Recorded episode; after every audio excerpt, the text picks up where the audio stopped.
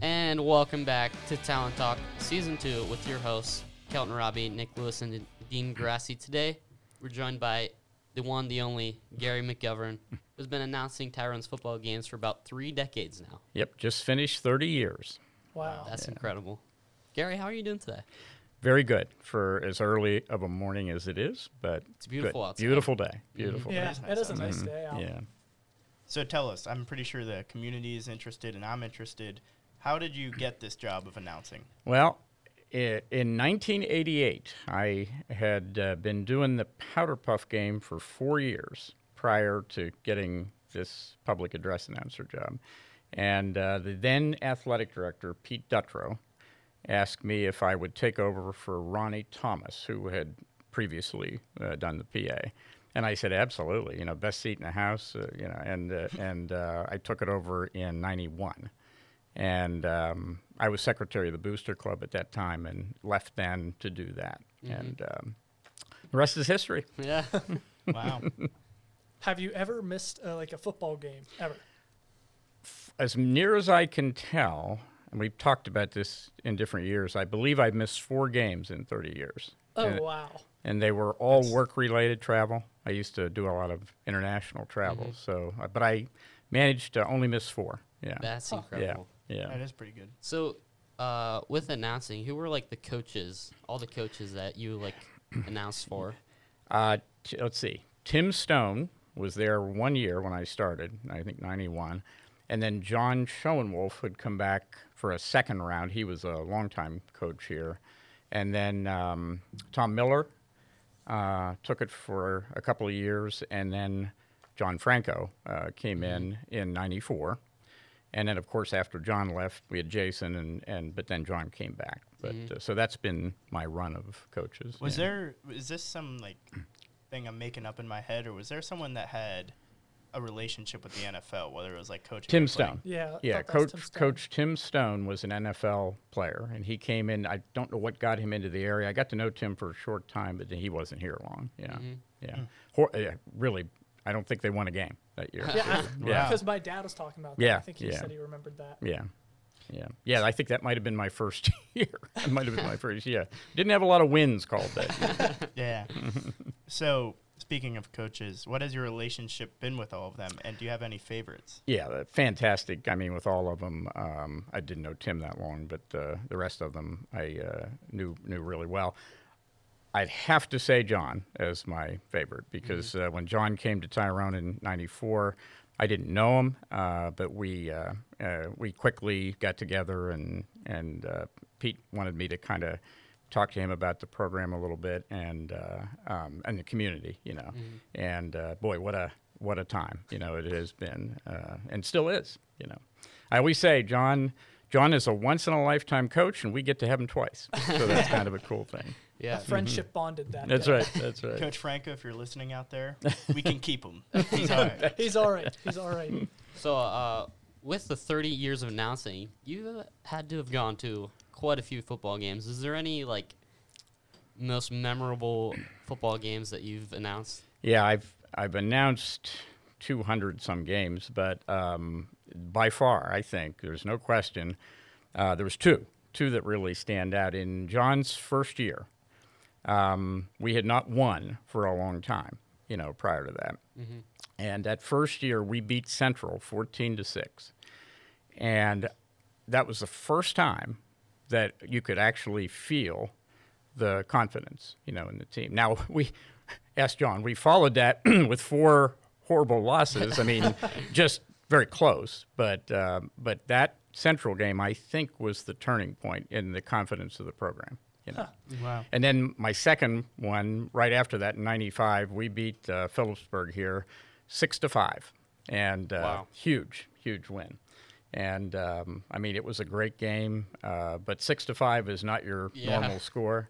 And at that point, I remember seeing literally floods of people still in their seats after the game, and then leaving the field. And I remember telling my spotter at the time, um, "We, you know, we haven't seen this ever before. You know, it was just a massive crowd." So that really solidified and uh, you know uh, the the program. I thought, Wow. and then of course '99 we won it all. So Wow. yeah, '99 I have no memorable games because we beat everybody so bad in It was '99. all- It was a great year, but yeah, yeah, they were all All winning. yeah, yeah, that's right. So Gary, we all like w- we're at the game, but we don't think what goes into preparing all this. What goes into preparing the announcements for the game? Um, uh, all week long, I'm getting constant emails, texts, phone calls, you know, for things to announce in uh, through, throughout the game, and boosters and uh, the you know Cummins usually sends me uh, some things, so that that's kind of typical. Uh, but then before the game, my spotter and I usually get in and go over the names to make sure I pronounce them semi accurately. um, but uh, and if there's any questions, we try to clarify that and just go over the, the rosters and uh, make sure we know. And if I can get the starting lineups, that helps. You know, to, to kind of know what the what the uh, offense is going to look like on the opposing team. But um, and then I'm getting text throughout the entire uh, game. You know, to try text is great now. We didn't have that before. we had a walkie-talkie, which uh, you could sometimes hear over the uh, uh, if I didn't unkey the mic. But but yeah, but it's uh, text is great for that. Yeah. I remember someone texted you during the middle of a game on my birthday when I was like 10, and you announced it or something. And Yeah. I, that was a great day for me, having the whole Tyrone football team here is my Yep. birthday. Yeah, and and you know, the couple of times that I've not made the games, uh, Fred Miller usually is my backup, uh, the district attorney, and he said, Gary, I'll do everything, but I will not announce birthdays. So, so you got to keep me on if you want birthdays. So, besides like Dean and I, obviously being some of your favorite athletes, who are others that you got to watch on the you know, field? you just that yeah, Dean and Dean and uh, Nick. That's it. I mean, uh, there's right, no. Those are the two. We Yep, figured it that- out. that's it. End end of uh, end of question. Now, um, by uh, two, there's two that come to mind. Uh, Jesse Jones, and he was a junior in '94, I believe, senior in '95, and uh, Marcus Owens. Marcus came right after him, uh, and uh, they were the start of that.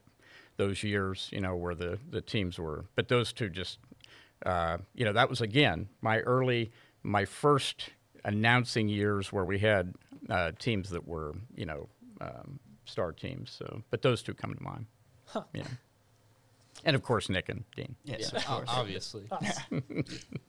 So with announcing all these years, there's had to been times where you mispronounced something or messed up. Is there any like one that you remember? Oh my gosh. Uh, I mean, it would the list would be endless. Uh, yeah, I'm, uh, that's why I rely on my spotters a lot. But uh, the spotters help me on. I, I make more errors probably on calls because we don't always know. I usually take the offense. The spotter takes the defense, and we try to get the number and the call, you know, uh, uh, correct. And I know I've missed missed a lot of those, or occasionally I'll hear from from people on that. But um, unlike Powder Puff, Powder Puff, of course, we have multiple numbers. Hard to see, no no right names on the jersey. so that is the test for announcing. I always uh, tell, um, I told uh, John and Chuck when they uh, announced that if you can do that game, you can do any of them. The rest of them are easy. But uh, but yeah, so most of the errors would be on. I, and I've had the mic unkeyed a couple of times, and I obviously probably they probably heard me just doing small talk or something like that. But yeah, Right. yeah. So, are there any favorite? pow- so, you coach the Powder Puff games, obviously. You don't coach them. I you, don't coach, You announce them. You announce. We Yeah. coach. Yep. But have there been any like favorite memories, favorite players, like someone you're like, oh wow, Y- In Powder Puff. yeah. Well, my biggest memory from Powder Puff was the first year, 1988, and um, that, that's why, by the way, I have captains now because in 1988 we had, I think, almost 100 girls Jeez. at the time. The classes were bigger, you know, and we had about fif- uh, no, more than that, 70 girls on each side, so about 140 girls. Wow. And crazy. the first meeting I ever had for that wasn't here at the school; it was down at the Y actually. And um, they, I remember a sea of girls there to select their shirts. Well, let me tell you, 150 girls trying to select shirt colors. It's a wonder I'm still not there, you know. And, and, and right after that, I said, we're going to have captains, and the captains are going to do one thing, if nothing else, and they're going to select colors for shirts. But that's what started that because it was impossible to get the decision on shirts and colors back then. So we have gone changed a little bit. It's all orange and black now, and Yeah. and uh, it, so we've made that an easier choice. But uh, Has so it always been orange and black then? no, no, uh, 88 through I think we've just done that the last 10 or 12 years. Wow. Yeah, yeah. It used to be they could pick their own color. That was another nightmare. But yeah, yeah. Um, but um, in you know the powder puff games of all, my my biggest powder puff memories probably would be the years where the team won as juniors and seniors. That's only happened three or four times in, Wow. in my 34 years. Yeah, Wow. yeah. So, of course, you've been to a lot of games. Hopefully, most of them with pretty great weather. But has there ever been a game with just like weather that you remember just being so crappy? That's an easy one. Uh, yeah, the fog game, and I can't remember the year, but Pete Dutrow was the AD, and uh, that we were still in the old press box. I don't know if you guys remember the old press box. It sat a little lower, wh- where it is now, but sat lower. So when you were in my seat, you were literally right next to the people right in front of you, the end of the bleacher seats. It was an old wooden press box, and um, that game it was uh, rainy, and uh, the temperature was changing.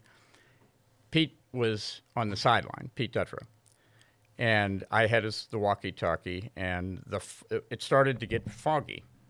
I mean, like majorly foggy, and you could see it drifting down onto the field Wow. And it drifted onto the field. It was second quarter. I'll never forget it. And I could not, and I'm sitting where all the home fans are. I couldn't see any. I could not see outside the press box, and of course the fans couldn't either. Pete grabbed his walkie-talkie, piped. He called the game. The field was fine, and he called the game to me, and I called it over the public address system. and the people were. You could see people down there looking up, like, "What is he looking at?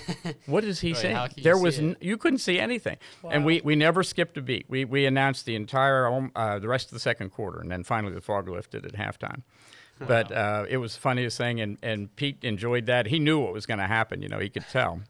He said, "Gary, I'll just I'll just give you the plays." You know, so we did the plays, and the scoreboard operator had to go by what he said because you couldn't see the scoreboard. Yeah. But on the field, it was fine. So that was, and I wish I remembered the year on that, but it was uh, the fog game. You know, but it was uh, that was the that was really the only weather significant thing that I recall.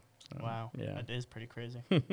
So, uh, 30 years is a pretty long time. Uh, do you ever plan on hanging up the old mic and headset? It's the best seat in the house, and um, It's hard to you give know, up. yeah, yeah, and and I I hope to be around for a while longer. I love doing it. It's uh, such an honor to to be able to do it. You know, with all the memories and. Uh, Yeah. And you know it's just uh, incredible. I think it's just I'm blessed to be able to do that. So I think uh, it'd be a lot of fun too, honestly. Yeah. Like I could, I think it'd be pretty cool to just sit there and call plays like that. Oh yeah, it's e you know it's easy. Yeah, if anytime I can sit and talk, you know, It's an easy job. yeah, it's an easy job. And it's really watch not- football. And watch football. Yeah. Yeah, that's right. The, Yeah. Amer- the American dream, right? That's there. right. So apparently, we just heard this actually just today. Me and Nick. Mhm. We hear that you know Teak. We have no idea who that is. We're supposed to ask about him. Yeah. Oh, Kent Tekulve. Okay, so you're talking about Kent Tekulve. So anybody watching this who was a Pirate fan, uh, he was a um, major uh, relief pitcher, broke all kind of records. I see Todd back there uh, putting his thumbs up. But um, yeah, so over the years, we've done a lot of sports banquets here in Tyrone, and um, the, I'm sure the story on Teak is uh, based on this, but. Um, Kent Tekulve came in for me and did a banquet here, and um, but the funniest part of this, I think, is the Steve Blass connection. Steve Blass is another uh, guy who just recently retired from the Pirate announcing booth. So he and Teak were both announcers for the Pirates after they played. They were both big stars. They were both were in here, and I I had I think Steve. I had Steve Blass at a banquet, and Steve in the line of the buffet line, jokingly grabbed a roll and stuck it in his pocket, a, a, a, a dinner roll.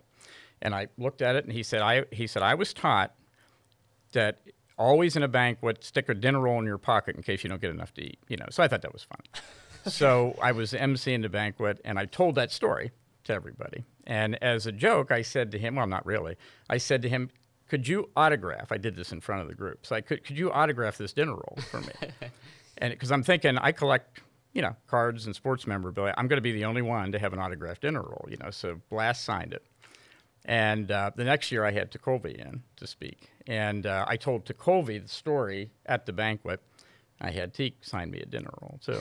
Wow. And uh, and then years later, I had one of the pirate presidents in, and he signed a dinner roll. So I think I may be the only one with Wow. a Steve Blass, Kent Tekulve, and uh, Frank Coonelly was the other uh, president uh, di- dinner roll. So I'm sure will check. are the only I'll one. che- uh, That's, a yeah. col- that's a collection. and I still have them. I still have them. Yeah. Wow. That is pretty crazy. Yeah, we heard about him this morning, and the teachers were in here talking about Teak, and Dean and I are, are Yeah. just like, we don't know Teak. Who's Who is Teak? Yep, yep. Teak, uh, he was uh, back in the sev- 70, uh, 79 when the that's how long it's been since the Pirates won the World Series. Seventy nine. How did this turn into being a uh, pirate show? how, how about it? Yeah. All right. Well, that's all the time we have for today. Gary, thank you for being here. Thanks so much. Appreciate if you it. like today's podcast and want to hear more, you can catch it on Spotify, YouTube, and Apple Music.